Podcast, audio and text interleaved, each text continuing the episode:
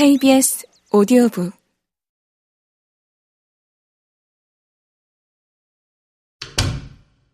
나는 입을 다문 채 누나의 방문을 닫고 나왔다. 나야말로 혁명을 한 것도, 살인을 한 것도, 여자와 도망간 것도 아니다. 겨우 학원 한 번 빼먹고 영화관에 갔고, 처음 만난 여자애랑 살짝 입을 맞춘 게 다였다. 그런 하찮은 일이 대단한 일탈이 된다는 건 그만큼 지금까지 내 삶이 형편없는 삶이었다는 말이다.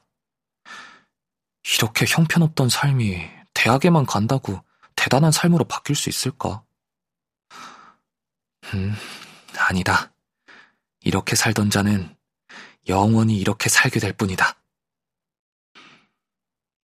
다시금 연저가 떠올랐다. 그 애는 어떤 애일까? 당돌하면서도 어딘가 안쓰러움이 느껴지는 아이.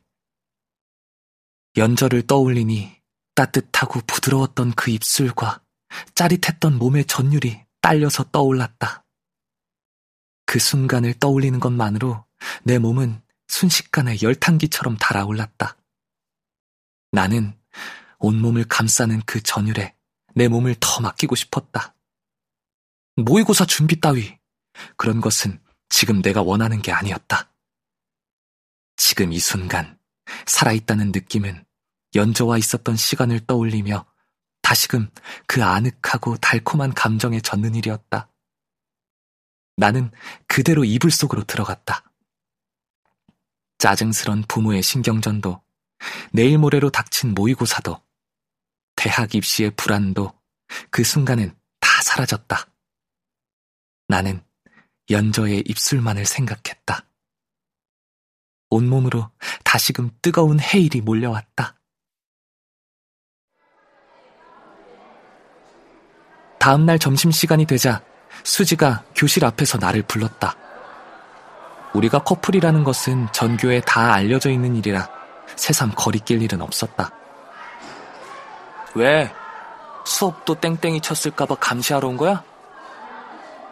내 말에는 나도 모르게 가시가 박혀 있었다.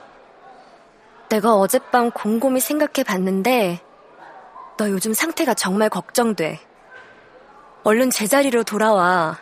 까딱하면 물살에 떠내려가는 거야. 잠시라도 한눈 팔면.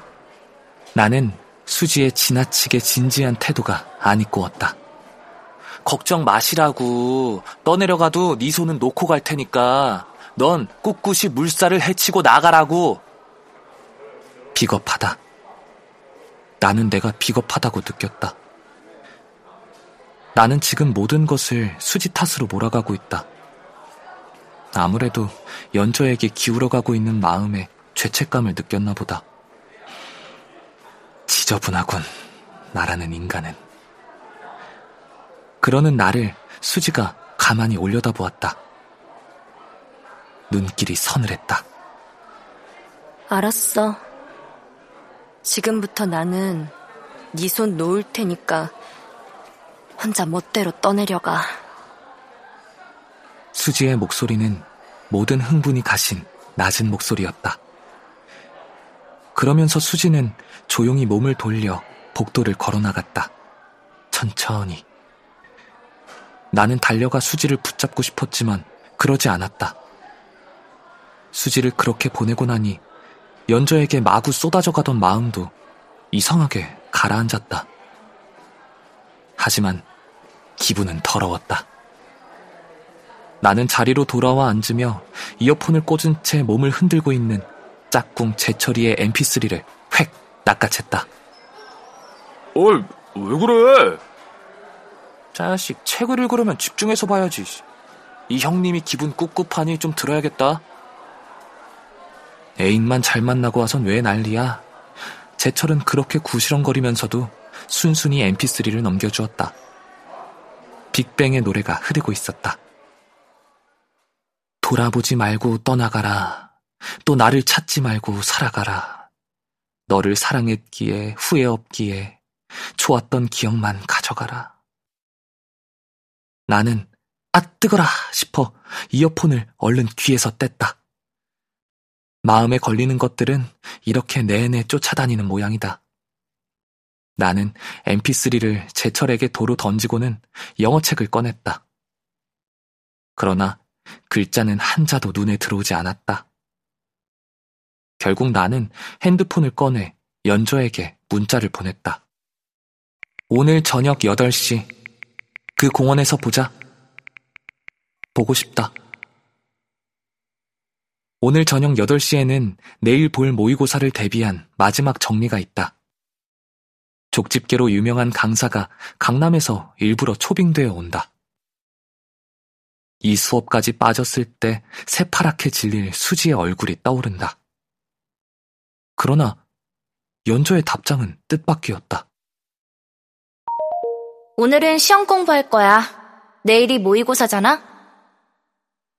나는 아무 답변도 쓸 수 없었다.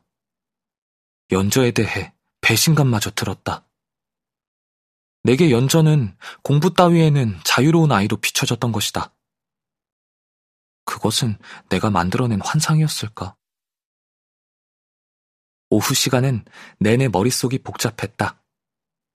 시험 공부하라고 선생님이 자습 시간을 주었지만 검은 막에 가려진 듯 수학 문제 한 줄조차 풀 수 없었다. 내일이 모의고사인데 연저까지 모의고사 공부를 한다는데 나는 왜 이러는가? 나는 혼자만 라인 밖으로 내동댕이 쳐진 느낌이었다.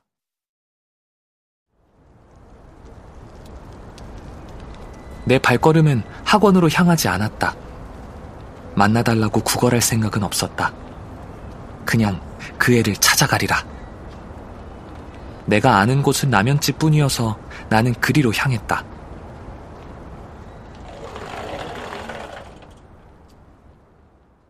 분식집 문을 밀고 들어가며 나는 얼른 실내를 둘러보았지만 연저는 보이지 않았다.